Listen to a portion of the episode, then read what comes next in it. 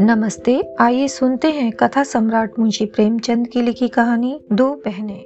दो बहनें दो साल के बाद एक तीसरे नातेदार के घर मिली और खूब रोध होकर खुश हुई। तो बड़ी बहन रूप कुमारी ने देखा कि छोटी बहन राम दुलारी सिर से पाँव तक गहनों से लदी हुई है। कुछ उसका रंग खुल गया है। स्वभाव में कुछ गरिमा आ गई है और बातचीत करने में ज़्यादा चतुर हो गई है। कीमती बनारसी साड़ी है। लड़कपन में सिर के बाल खुले फूहड़ सी इधर उधर खेला करती थी। अंतिम बार रूप कुमारी ने उसे उसके विवाह में देखा था, दो साल पहले।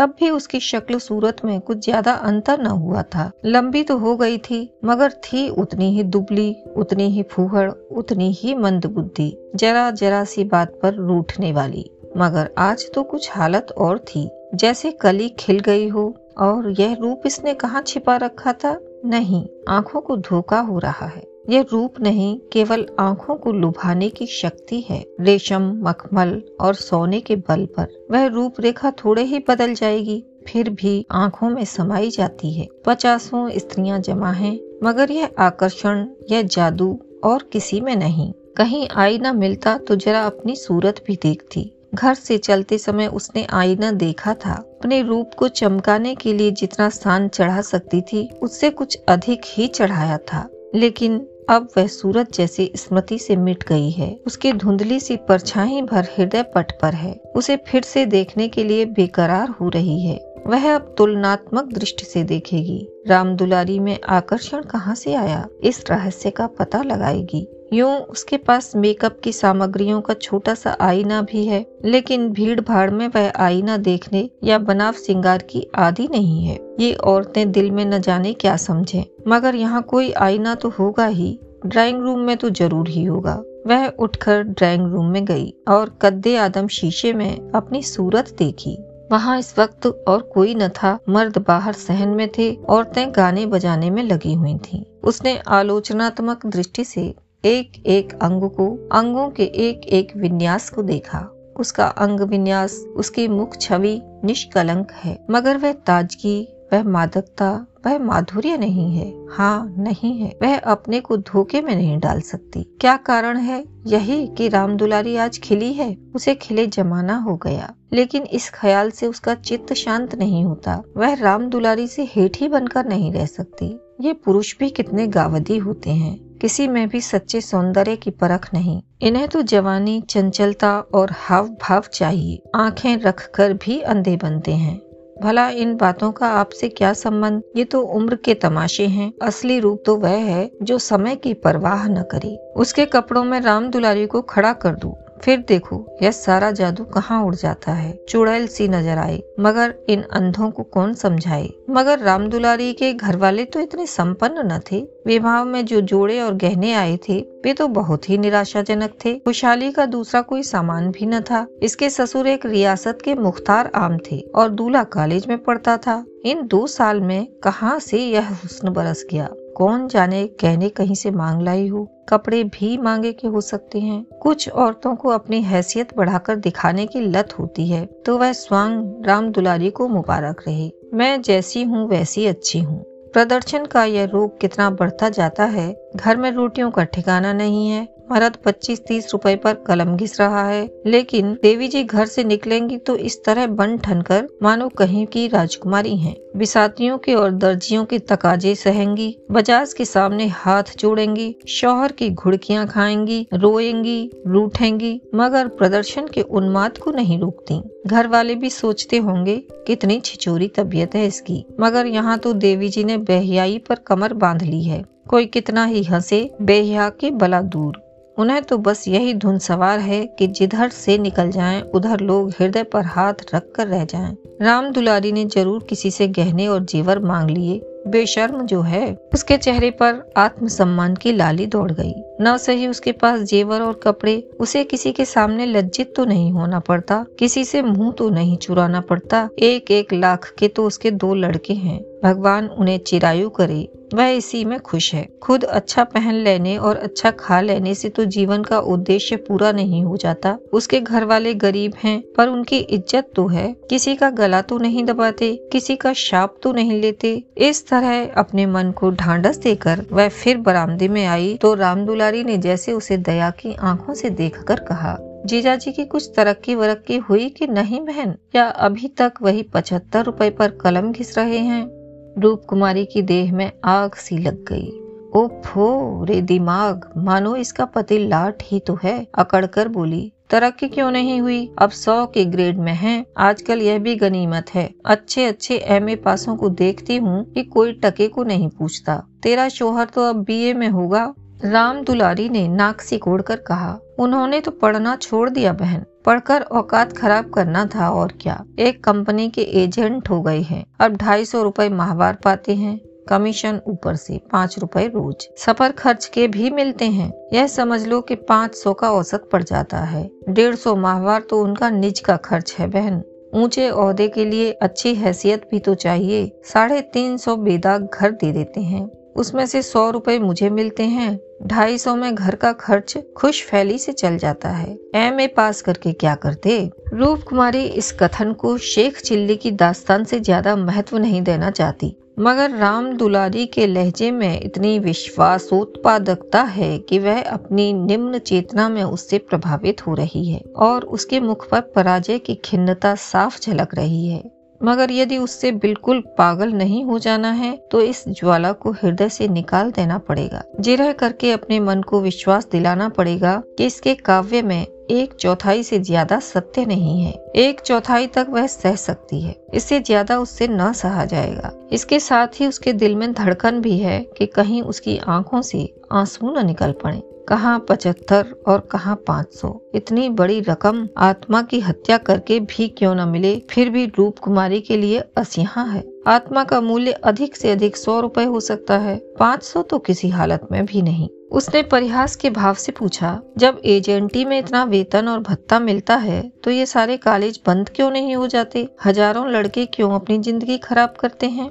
राम दुलारी बहन के खिसियानेपन का आनंद उठाती हुई बोली बहन, तुम यहाँ भूल कर रही हो। एम ए में सभी पास हो सकते हैं, मगर एजेंटी बिरले ही किसी को आती है। यह तो ईश्वर की देन है, कोई ज़िंदगी भर पढ़ता रहे, मगर यह ज़रूरी नहीं कि वह अच्छा एजेंट भी हो जाए। रुपए पैदा करना दूसरी बात है, आलिम फाजिल हो जाना दूसरी बात। अपने माल की श्रेष्ठता का विश्वास पैदा करा देना, या दिल में यह जमा देना कि इससे सस्ता और टिकाऊ माल बाज़ार में मिल ही नहीं सकता, आसान काम नहीं है। एक से घांगों से उनका साफ़ का पड़ता है। बड़े बड़े राजाओं और रईसों का मत फेरना पड़ता है। तब जाके कहीं माल बिकता है। मामूली आदमी तो राजाओं और नवाबों के सामने जा ही न सके, पहुँच ही न हो, और किसी तरह पहुँच भी जाए तो जबान न खुले। पहले पहल तो इन्हें भी झिझक हुई थी, मगर अब तो इस सागर के मगर हैं। अगले साल तरक्की होने वाली है। रूप कुमारी की धमनियों में रक्त की गति जैसे बंद हुई जा रही है। निर्दयी आकाश गिर क्यों नहीं पड़ता? पाषाण हृदय धरती फट क्यों नहीं जाती? यहाँ कहाँ का न्याय है कि रूप कुमारी जो रूपवती है, तमीजदार है, सुघड़ है, पति पर जान देती है, बच्चों को प्राणों से ज़्यादा चाहती है, थोड़े में गृहस्थी को इतने अच्छे ढंग से चलाती है, उसकी तो यह दुर्गति और यह घमंडिन बदतमीज, विलासिनी चंचल मुंहफट छोकरी, जो अभी तक सिर खोले घूमा करती थी, रानी बन जाए। मगर उसे अब भी कुछ आशा बाकी थी। शायद आगे चलकर उसके चित्त की शांति का कोई मार्ग निकल आए। उसी परिहास के स्वर में बोली, तब तो शायद एक हज़ार मिलने लगे। एक हज़ार तो नहीं, पर छह सौ में संदेह नहीं। कोई आँखों का अंधा मालिक फंस गया होगा। व्यापारी आँखों के अंधे नहीं होते, दीदी। उनकी आँखें हमारी तुम्हारी आँखों से कहीं तेज होती हैं। जब तुम उन्हें छह हज़ार कमा कर दो, तब कहीं छह सौ मिले। जो सारी दुनिया को चलाए, उसे कौन बेवकूफ़ बनाएगा? परिहास से काम न चलते देखकर रूप कुमारी ने अपमान का अस्त्र निकाला। मैं तो इसे कोई बहुत अच्छा पेशा नहीं समझती। सारे दिन झूठ के तुमार बांधो, यह तो ठग विद्या है। राम दुलारी ज़ोर से हँसी। बहन पर उसने पूरी विजय पाई थी। इस तरह तो जितने वकील, बैरिस्टर हैं, सभी ठग विद्या करते हैं। अपने मुवक्किल के फ़ायदे के लिए उन्हें क्या नहीं करना पड़ता? झूठी शहादतें तक बनानी पड़ती हैं। मगर उन्हीं वकीलों और बैरिस्टरों को हम अपना लीडर कहते हैं। उन्हें अपनी कौमी सभाओं का प्रधान बनाते हैं, उनकी गाड़ियाँ खींचते हैं, उन पर फूलों और अशरफियों की वर्षा करते हैं, उनके नाम से सड़कें, प्रतिमाएँ और संस्थाएँ बनाते हैं। आजकल दुनिया पैसा देखती है। आजकल ही क्यों? हमेशा से धन की यही महिमा रही है। पैसे कैसे आए यह कोई नहीं देखता। जो पैसे वाला है, उसी की पूजा होती है। जो अभागे हैं, अयोग्य हैं या भीरू हैं, वे आत्मा और सदाचार की दुहाई देकर आँसू पहुँचते हैं। नहीं तो आत्मा और सदाचार को कौन पूछता है? रूप कुमारी खामोश हो गई। अब उसे यह सत्य उसकी सारी वेदनाओं के साथ स्वीकार करना पड़ेगा कि राम दुलारी उससे ज़्यादा भाग्यवान है। इससे अब त्राण नहीं।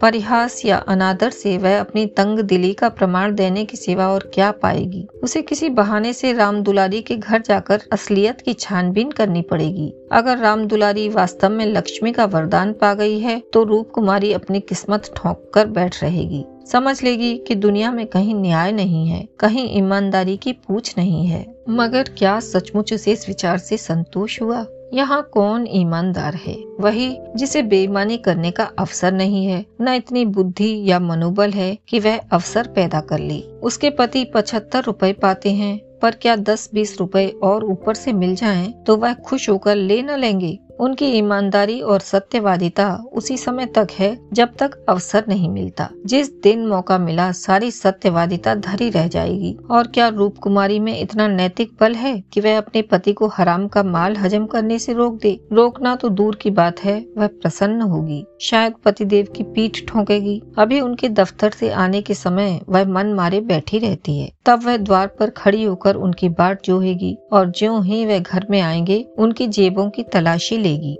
आँगन में गाना बजाना हो रहा था।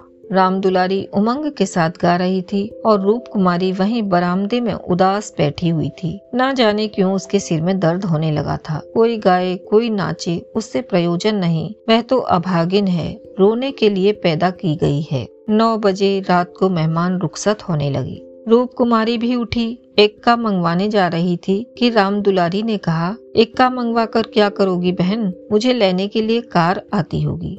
चलो, दो चार दिन मेरे यहाँ रहो। फिर चली जाना। मैं जीजाजी को कहला भेजूँगी, तुम्हारा इंतज़ार न करें। रूप कुमारी का यह अंतिम अस्त्र भी बेकार हो गया। राम दुलारी के घर जाकर हालचाल की टोह लेने की इच्छा गायब हो गई। वह अपने घर जाएगी और मुँह ढांप कर पड़ी रहेगी। इन फटे हालों क्यों किसी के घर जाए? बोली, नहीं, अभी तो मुझे फुर्सत नहीं है। बच्चे घबरा रहे होंगे, फिर कभी आऊँगी। क्या रात भर भी न ठहरोगी? नहीं। अच्छा बताओ कब आओगी? मैं सवारी भेज दूँगी। मैं खुद कहला भेजूँगी। तुम्हें याद न रहेगी। साल भर हो गया, भूल कर भी याद न किया। मैं इसी इंतज़ार में थी कि दीदी बुलावे तो चलूँ। एक ही शहर में रहते हैं, फिर भी इतनी दूर कि साल भर गुजर जाए और मुलाकात तक न हो। रूप कुमारी इसके सिवा और क्या कहे कि घर के कामों से छुट्टी नहीं मिलती। कई बार उसने इरादा किया कि दुलारी को बुलाए, मगर अवसर ही न मिला। सहसा राम दुलारी के पति मिस्टर गुरु सेवक ने आकर बड़ी साली को सलाम किया। बिल्कुल अंग्रेज़ी सज धज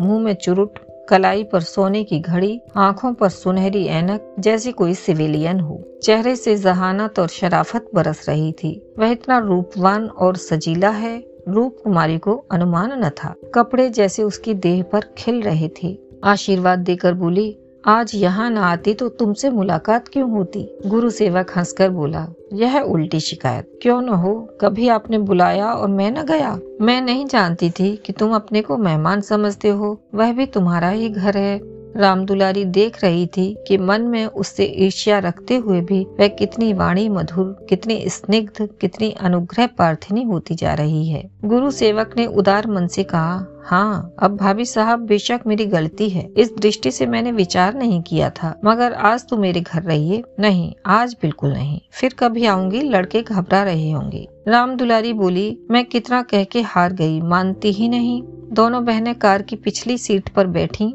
गुरु सेवक ड्राइव करता हुआ चला। जरा देर में उसका मकान आ गया। राम दुलानी ने फिर बहन से उतरने के लिए आग्रह किया, पर वह न मानी। लड़के घबरा रहे होंगे। आखिर राम दुलारी उससे गले मिलकर अंदर चली गई।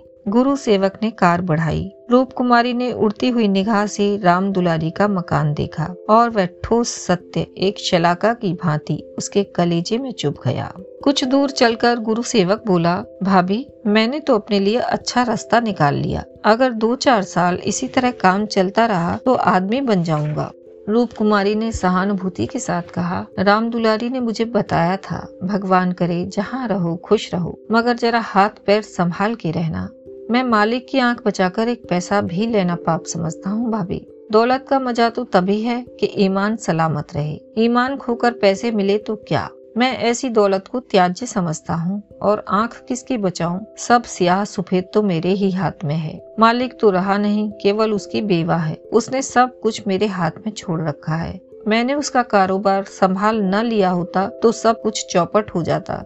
मेरे सामने तो मालिक सिर्फ़ तीन महीने ज़िंदा रहे, मगर आदमी को परखना खूब जानते थे। मुझे सौ रुपए पर रखा और एक ही महीने में दो सौ कर दिया। आप लोगों की दुआ से पहले ही महीने में बारह हज़ार का काम किया। काम क्या करना पड़ता है? रूप कुमारी ने बिना किसी उद्देश्य के पूछा। वही मशीनों की एजेंटी तरह तरह की मशीनें मंगाना और बेचना। ठंडा जवाब था। रूप कुमारी का मनहूस घर आ गया। द्वार पर एक लालटेन टिमटिमा रही थी। उसके पति उमानाथ द्वार पर टहल रहे थे, मगर रूप कुमारी ने गुरु सेवक से उतरने के लिए आग्रह नहीं किया। एक बार शिष्टाचार के नाते कहा ज़रूर, पर ज़ोर नहीं दिया, और उमानाथ तो गुरु सेवक से मुखातिब भी न हुए। रूप कुमारी को वह घर अब कब्रिस्तान सा लग रहा था, जैसे फूटा हुआ भाग्य हो। न कहीं फर्श, न फर्नीचर, न गमले, दो चार टूटी टाटी तिपाइया, एक लंगड़ी मेज, चार पाँच पुराने धुराने खाटे, यही उस घर की बिसात थी। आज सुबह तक रूप कुमारी इस घर में खुश थी, लेकिन अब यह घर काटे खा रहा है। लड़के अम्मा अम्मा करके दौड़े, मगर उसने दोनों को झिड़क दिया। उसके सिर में दर्द है, वह किसी से न बोलेगी, कोई उसे न छेड़े। अभी घर में खाना नहीं पका, पकाता कौन? लड़कों ने तो दूध पी लिया है, किंतु उमानाथ ने कुछ नहीं खाया। इसी इंतज़ार में थे कि रूप कुमारी आए तो पकाए, पर रूप कुमारी के सिर दर्द है, मजबूर होकर बाज़ार से पूरियाँ लानी पड़ेंगी। रूप कुमारी ने तिरस्कार के स्वर में कहा तुम अब तक मेरा इंतज़ार क्यों करते रहे? मैंने तो खाना पकाने की नौकरी नहीं लिखाई है, और जो मैं रात को वहीं रह जाती, आखिर तुम कोई महाराजिन क्यों नहीं रख लेते? क्या ज़िंदगी भर मुझे को पीसते रहोगे? उमानाथ ने उसकी तरफ़ आहत विस्मय की आँखों से देखा। उसके बिगड़ने का कोई कारण उनकी समझ में न आया। रूप कुमारी से उन्होंने हमेशा निरापद सहयोग पाया है। निरापद ही नहीं सहानुभूति पूर्ण भी। उन्होंने कई बार उससे महाराजिन रख लेने का प्रस्ताव खुद किया था, पर उसने बारंबार यही जवाब दिया कि आखिर मैं बैठे बैठे क्या करूँगी? चार पाँच रुपए का खर्च बढ़ाने से क्या फ़ायदा? यह पैसे तो बच्चों के मक्खन में खर्च होते हैं। और आज वह इतनी निर्ममता से उलाहना दे रही है जैसे गुस्से में भरी हो। अपनी सफ़ाई देते हुए बोले, महाराज, इन रखने के लिए तो मैंने खुद तुमसे कई बार कहा तो लाकर रख क्यों न दिया? मैं उसे निकाल देती तो कहते। हाँ यह गलती हुई। तुमने कभी सच्चे दिल से नहीं कहा। रूप कुमारी ने और भी प्रचंड होकर कहा, तुमने केवल मेरा मन लेने के लिए कहा। मैं ऐसी भूली नहीं हूँ कि तुम्हारे मन का रहस्य न समझूं। तुम्हारे दिल में कभी मेरे आराम का विचार आया ही नहीं। तुम तो खुश थे कि अच्छी लौंडी मिल गई है, एक रोटी खाती है और चुपचाप पड़ी रहती है। महज खाने और कपड़े पर। यह भी जब घर की जरूरतों से बचे। पचहत्तर रुपलियाँ लाकर मेरे हाथ में रख देते हो और सारी दुनिया का खर्च। मेरा दिल ही जानता है, मुझे कितनी कतर ब्योत करनी पड़ती है। क्या पहनूं और क्या ओढ़ूं? तुम्हारे साथ ज़िंदगी खराब हो गई। संसार में ऐसे मर्द भी हैं, जो स्त्री के लिए आसमान के तारे तोड़ लाते हैं। गुरु सेवक को ही देखो। दूर क्यों जाओ? तुमसे कम पड़ा है। उम्र में तुमसे कहीं कम है। मगर पाँच सौ का महीना लाता है और राम दुलारी रानी बनी बैठी रहती है। तुम्हारे लिए यही पचहत्तर रुपए बहुत हैं। रांड मांड ही में मग्न। तुम नाहक मर्द हुए। तुम्हें तो औरत होना चाहिए था। औरतों के दिल में कैसे कैसे अरमान होते हैं। मगर मैं तो तुम्हारे लिए घर की मुर्गी का बासी साग हूँ। तुम्हें तो कोई तकलीफ़ होती नहीं। तुम्हें तो कपड़े भी अच्छे चाहिए, खाना भी अच्छा चाहिए, क्योंकि पुरुष हो, बाहर से कमा कर लाते हो। मैं चाहे जैसे रहूँ, तुम्हारी बला से। वागवाणों का यह सिलसिला कई मिनट तक जारी रहा और उमानाथ चुपचाप सुनते रहे। अपनी जान में उन्होंने रूप कुमारी को शिकायत का कभी मौका नहीं दिया। उनका वेतन कम है, यह सत्य है। पर यह उनके वश की बात तो नहीं, वह दिल लगाकर अपना काम करते हैं, अफसरों को खुश रखने की सदैव चेष्टा करते हैं। इसी साल बड़े बाबू के छोटे सुपुत्र को छह महीने तक बिला नागा पढ़ाया। इसीलिए तो कि वह प्रसन्न रहे। अब वह और क्या करें? रूप कुमारी की खफकी का रहस्य वह समझ गई। अगर गुरु सेवक वास्तव में पाँच सौ रूपए लाता है तो बेशक वह भाग्य का बली है। लेकिन दूसरों की ऊँची पेशानी देखकर अपना माथा तो नहीं फोड़ा जाता। किसी संयोग से उसे यह अवसर मिल गया, मगर हर एक को तो ऐसे अवसर नहीं मिलते। वह इसका पता लगाएँगे कि सचमुच उसे पाँच सौ ही मिलते हैं या महज डींग है। और मान लिया कि पाँच सौ मिलते हैं तो क्या इससे रूप कुमारी को यह हक है कि वह उनको ताने दे और उन्हें जली कटी सुनाए अगर इसी तरह वह भी रूप कुमारी से ज़्यादा रूपवती और सुशीला रमड़ी को देखकर रूप कुमारी को कोसना शुरू करे तो कैसा हो? रूप कुमारी सुंदरी है मृदु भाषणी है, त्यागमयी है, लेकिन उससे बढ़कर सुंदरी मृदु भाषणी त्यागमयी देवियों से दुनिया खाली नहीं है। तो क्या इस कारण वह रूप कुमारी का अनादर करे? एक समय था जब उनकी नज़रों में रूप कुमारी से ज़्यादा रूपवती रमड़ी संसार में न थी, लेकिन वह उन्माद कब का शांत हो गया। भावुकता के संसार से वास्तविक ज़मीन में आए उन्हें एक युग बीत गया। अब तो विवाहित जीवन का उन्हें काफ़ी अनुभव हो गया। एक को दूसरे के गुण दोष मालूम हो गए हैं, अब तो संतोष ही में उनका जीवन सुखी रह सकता है। मगर रूप कुमारी समझदार होकर भी इतनी मोटी सी बात नहीं समझती। फिर भी उन्हें रूप कुमारी से सहानुभूति ही हुई। वह उदास प्रकृति के आदमी थे और कल्पनाशील भी। उसकी कटु बातों का जवाब न दिया, शरबत की तरह पी गए। अपनी बहन के ठाठ देखकर एक क्षण के लिए रूप कुमारी के मन में ऐसे निराशाजनक, अन्यायपूर्ण, दुखद भावों का उठना बिल्कुल स्वाभाविक है। रूप कुमारी कोई सन्यासी नहीं नहीं, वीरांगनी नहीं कि हर दशा में अविचलित रही। इस तरह अपने मन को समझाकर उमानाथ ने गुरु सेवक के विषय में तहकीकात का संकल्प लिया।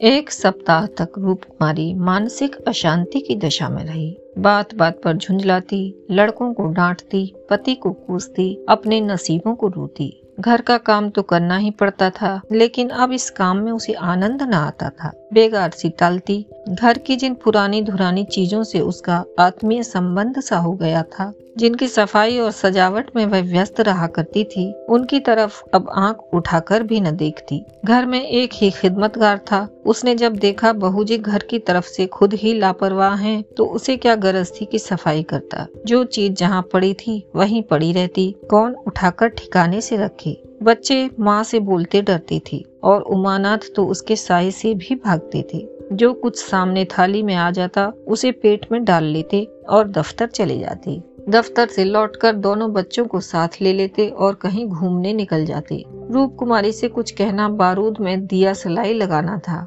हाँ उनकी वह तहकीकात जारी थी। एक दिन उमानाथ दफ्तर से लौटे तो उनके साथ गुरु सेवक भी थे। रूप कुमारी ने आज कई दिनों के बाद परिस्थिति से सहयोग कर लिया था और इस वक्त झाड़न लिए, कुर्सियाँ और तिपाइयाँ साफ़ कर रही थी कि गुरु सेवक ने अंदर पहुंचकर सलाम किया।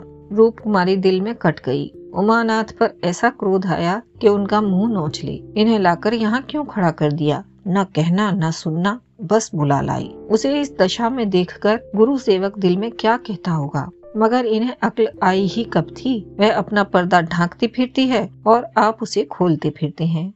जरा भी लज्जा नहीं, जैसे बेहयाई का बाना पहन लिया है। बरबस उसका अपमान करती हैं। न जाने उसने उनका क्या बिगाड़ा है। आशीर्वाद देकर कुशल समाचार पूछा और कुर्सी रख दी। गुरु सेवक ने बैठते हुए कहा, आज भाई साहब ने मेरी दावत की है। मैं उनकी दावत पर तो ना था, लेकिन जब उन्होंने कहा, तुम्हारी भाभी का कड़ा तकाजा है तब मुझे समय निकालना पड़ा। रूप कुमारी ने बात बनाई, घर का कलह छिपाना पड़ा। तुमसे उस दिन कुछ बातचीत न हो पाई, जी लगा हुआ था।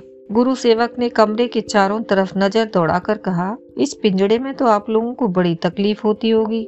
रूप कुमारी को ज्ञात हुआ। वह युवक कितना सुरुचिहीन, कितना अरसिक है। दूसरों के मनोभावों का आदर करना जैसे जानता ही नहीं। इसे इतनी सी बात भी नहीं मालूम कि दुनिया में सभी भाग्यशाली नहीं होते। लाखों में एक ही कहीं ऐसा भाग्यवान निकलता है, और उसे भाग्यवान ही क्यों कहा जाए? जहाँ बहुतों को दाना न मयसर हो, वहाँ थोड़े से आदमियों के भोग विलास में कौन सा सौभाग्य? जहाँ बहुत से आदमी भूखों मर रहे हों, वहाँ दो चार आदमी मोहन भोग उड़ाएँ तो यह उनकी बेहयाई और हृदयहीनता है, सौभाग्य कभी नहीं। कुछ चिढ़कर बोली, पिंजड़े में रहना कटघरे में रहने से अच्छा है। पिंजड़े में निरे ही पक्षी रहते हैं। कटघरा तो घातक जंतुओं का ही निवासी स्थान है।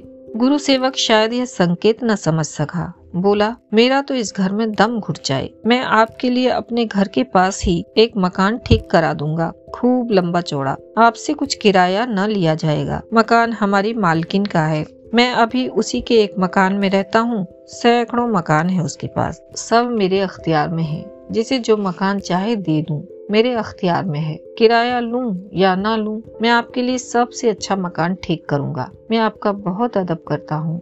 रूप कुमारी समझ गई महाशय इस वक्त नशे में है। जब ही यूँ बहक रहे हैं। अब उसने गौर से देखा तो उनकी आँखें सिकुड़ गई थीं, गाल कुछ फूल गए थे। जबान भी लड़खड़ाने लगी थी। एक जवान खूबसूरत शरीफ चेहरा, कुछ ऐसा शेखीबाज और निर्लज हो गया कि उसे देखकर घृणा होती थी।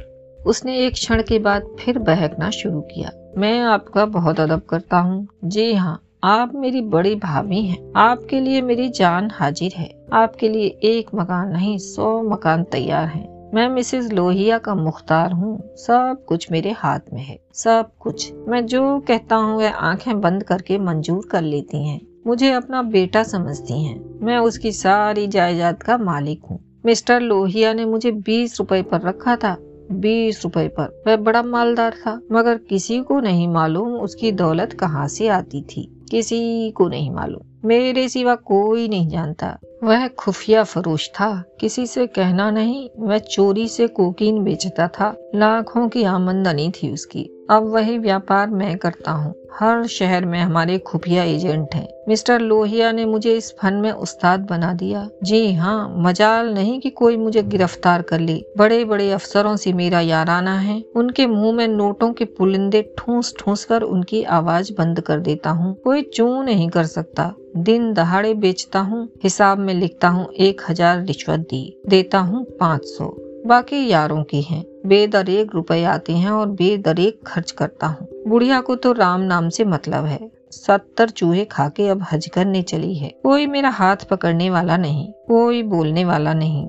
जेब से एक नोटों का बंडल निकालकर यह आपके चरणों की भेंट है। मुझे दुआ दीजिए कि इसी शान से ज़िंदगी कट जाए। जो आत्मा और सदाचार के उपासक हैं, उन्हें कुबेर लाते मारता है। लक्ष्मी उनको पकड़ती है, जो उसके लिए अपना दीन और ईमान सब कुछ छोड़ने को तैयार हैं। मुझे बुरा न कहिए, मैं कौन मालदार हूँ? जितने धनी हैं, वे सब के सब लुटेरे हैं। पक्के लुटेरे डाकू। कल मेरे पास रुपए हो जाएँ और मैं एक धर्मशाला बनवा दूँ, फिर देखिए मेरी कितनी वाह वाह होती है। कौन पूछता है मुझे दौलत कहाँ से मिली? जिस महात्मा को कहिए बुलाकर उससे अपनी प्रशंसा करवा लूँ। मिस्टर लोहिया को महात्माओं ने धर्म भूषण की उपाधि दी थी। इन स्वार्थी पेट के बंदरों ने उस बुढ़े को जिससे बड़ा कुकर्मी संसार में दूसरा न होगा। यहाँ तो लूट है। एक वकील आध घंटा बहस करके पाँच सौ मार लेता है। एक डॉक्टर जरा सा नश्तर लगाकर एक हज़ार सीधा कर लेता है। एक जुआरी स्पेकुलेशन में एक एक दिन में लाखों का वारा न्यारा करता है।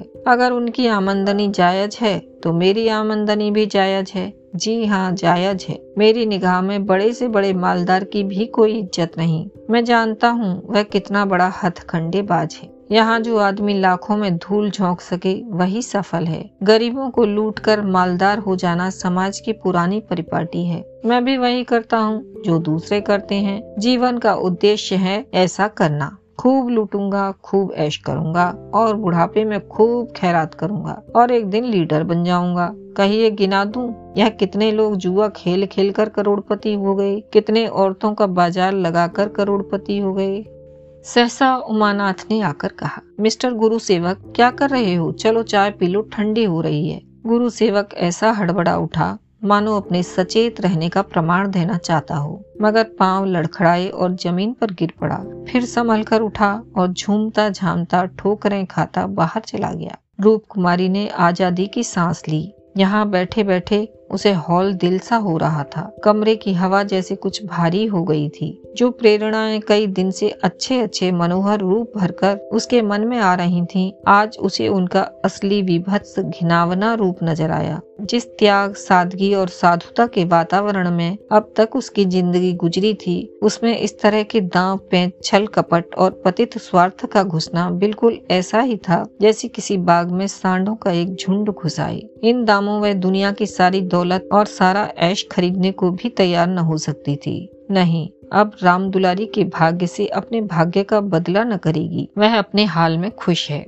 राम दुलारी पर उसे दया आई, जो भोग विलास की धुन और अमीर कहलाने की मोह में अपनी आत्मा का सर्वनाश कर रही है। मगर वह बेचारी भी क्या करे और गुरु सेवक का भी क्या दोष है। जिस समाज में दौलत पूजती है जहाँ मनुष्य का मूल उसके बैंक अकाउंट और टीम टाम से आंका जाता है जहाँ पग पग पर प्रलोभनों का जाल बिछा हुआ है और समाज की कुव्यवस्था आदमी में ईर्ष्या द्वेष अपहरण और नीचता के भावों को उकसाती और उभारती रहती है। गुरु सेवक और राम दुलारी उस जाल में फंस जाएँ, उस प्रवाह में बह जाएँ, तो कोई अचरज नहीं। उसी वक्त उमानाथ ने आकर कहा गुरु सेवक यहाँ बैठा बैठा क्या बक रहा था? मैंने तो उसे विदा कर दिया। जी डरता था कहीं पुलिस के पीछे न लगी हो। नहीं तो मैं भी गेहूँ के साथ घुन की तरह पिस जाऊँ। रूप कुमारी ने क्षमा प्रार्थी नेत्रों से देखकर जवाब दिया, वही अपने खुफिया फरोशी की ढींग मार रहा था। मुझे भी मिसेज लोहिया से मिलने को कह गया है। जी नहीं, आप अपनी क्लर्की किए जाइए, इसी में हमारा कल्याण है। मगर क्लर्की में वह ऐश कहा? क्यों न साल भर की छुट्टी लेकर जरा उस दुनिया की भी सैर करूँ? मुझे अब उस ऐश का मोह नहीं रहा। दिल से कहती हो, सच्चे दिल से। उमानाथ एक मिनट तक चुप रहने के बाद फिर बोले मैं आकर तुमसे यह वृतांत कहता तो तुम्हें विश्वास आता या नहीं, सच कहना। कभी नहीं, मैं तो कल्पना ही नहीं कर सकी कि अपने स्वार्थ के लिए कोई आदमी दुनिया को विष खिला सकता है। मुझे सारा हाल पुलिस की सब इंस्पेक्टर से मालूम हो गया था। मैंने उसे खूब शराब पिला दी थी कि नशे में बहकेगा ज़रूर और सब कुछ उगल देगा। ललचता तो तुम्हारा जी भी था। हाँ ललचता तो था, और अब भी ललच रहा है। मगर ऐश करने के लिए जिस हुनर की ज़रूरत है, वह कहाँ से लाऊँगा? ईश्वर ना करे, वह हुनर तुम में आए। मुझे तो उस बेचारे पर तरस आता है। मालूम नहीं खैरियत से घर पहुँच गया या नहीं। उसकी कार थी, कोई चिंता नहीं। रूप कुमारी एक क्षण ज़मीन की तरफ़ ताकती रही, फिर बोली तुम मुझे दुलारी के घर पहुँचा दो। अभी शायद मैं उसकी कुछ मदद कर सकूँ। जिस बाग की वह सैर कर रही है, उसके चारों तरफ़ निशाचर घात लगाए बैठे हैं। शायद मैं उसे बचा सकूँ। उमानाथ ने देखा उसकी छवि दया पुलकित हो उठी है। अभी आप सुन रहे थे मुंशी प्रेमचंद की लिखी कहानी, दो बहनें।